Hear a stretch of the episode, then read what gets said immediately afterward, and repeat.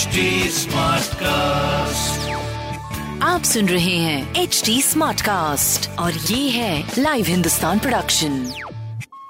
नमस्कार, ये रही आज की सबसे बड़ी खबरें।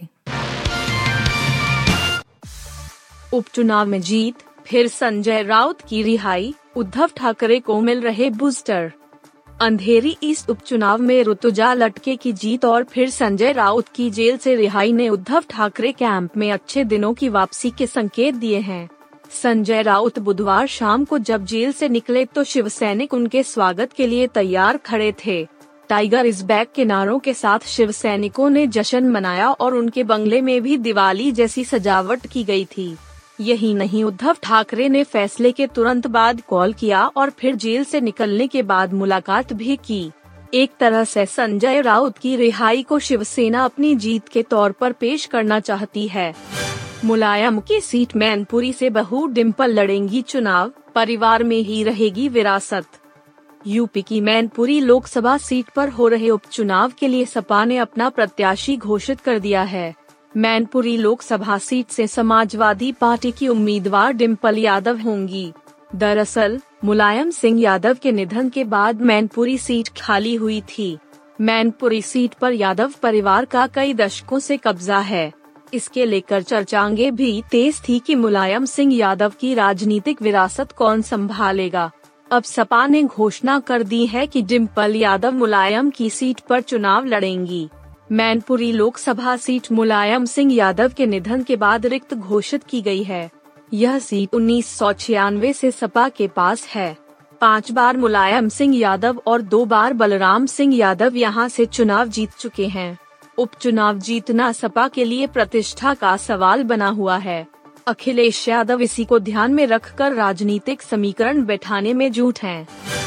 भाजपा शासित उत्तराखण्ड में बाबा रामदेव को बड़ा झटका, पांच दवाओं के उत्पादन पर रोक। भ्रामक विज्ञापनों का हवाला देते हुए आयुर्वेद और यूनानी लाइसेंस अथॉरिटी उत्तराखंड ने पतंजलि के उत्पादों को बनाने वाले दिव्य फार्मेसी को पांच दवाओं का उत्पादन रोकने को कहा है। ब्लड प्रेशर, डायबिटीज, गॉइटर, घेघा, ग्लूकोमा और हाई कोलेस्टेरॉल के इलाज में इन दवाओं का इस्तेमाल किया जाता है। इनका नाम है BP grit, Madhu grit, thyro grit, lipidom और आई ग्रिट गोल्ड। केरल के एक डॉक्टर केवी बाबू ने जुलाई में शिकायत की थी।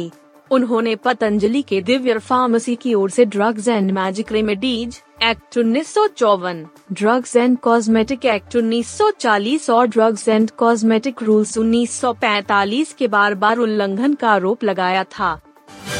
अस वीजा चाहने वाले भारतीयों के लिए गुड न्यूज, अमेरिका का बड़ा कदम। अमेरिकी वीजा की चाहत रखने वाले भारतीयों के लिए खुशखबरी है। एक तरफ जहां वीजा के लिए वेटिंग पीरियड कम किया जा रहा है, वहीं एक लाख नए वीजा स्लॉट भी खोले गए हैं। इस दिशा में कुछ अहम कदम उठाए जा चुके हैं और नियमों में बदलाव किए गए हैं। इसके अलावा एचओआरएल वर्क वीजा के लिए एक लाख स्लॉट भी खोले गए हैं। अमेरिकी एम्बेसी के एक वरिष्ठ अधिकारी ने इस बारे में जानकारी दी है। इस साल अमेरिका ने भारतीय छात्रों को बयासी हजार स्टूडेंट वीजा जारी किया है। इसके बाद अगली प्राथमिकता अन्य वीजा से जुड़े वेटिंग पीरियड को खत्म करनी है। इनमें एच और एच कैटेगरी के अनिवासी वर्क वीजा के साथ प्रतिष्ठित एच एक बी वीजा, बी एक बिजनेस वीजा, बी दो टूरिज्म वीजा और शिपिंग व एयरलाइंस कंपनियों के क्रू के लिए वीजा भी शामिल है। आप सुन रहे थे हिंदुस्तान का डेली न्यूज रैप, जो एच टी स्मार्ट कास्ट की एक बीटा संस्करण का हिस्सा है। आप हमें फेसबुक, ट्विटर और इंस्टाग्राम पे at H T smart cast या podcast at Hindustan times dot com पर ईमेल के द्वारा सुझाव दे सकते हैं।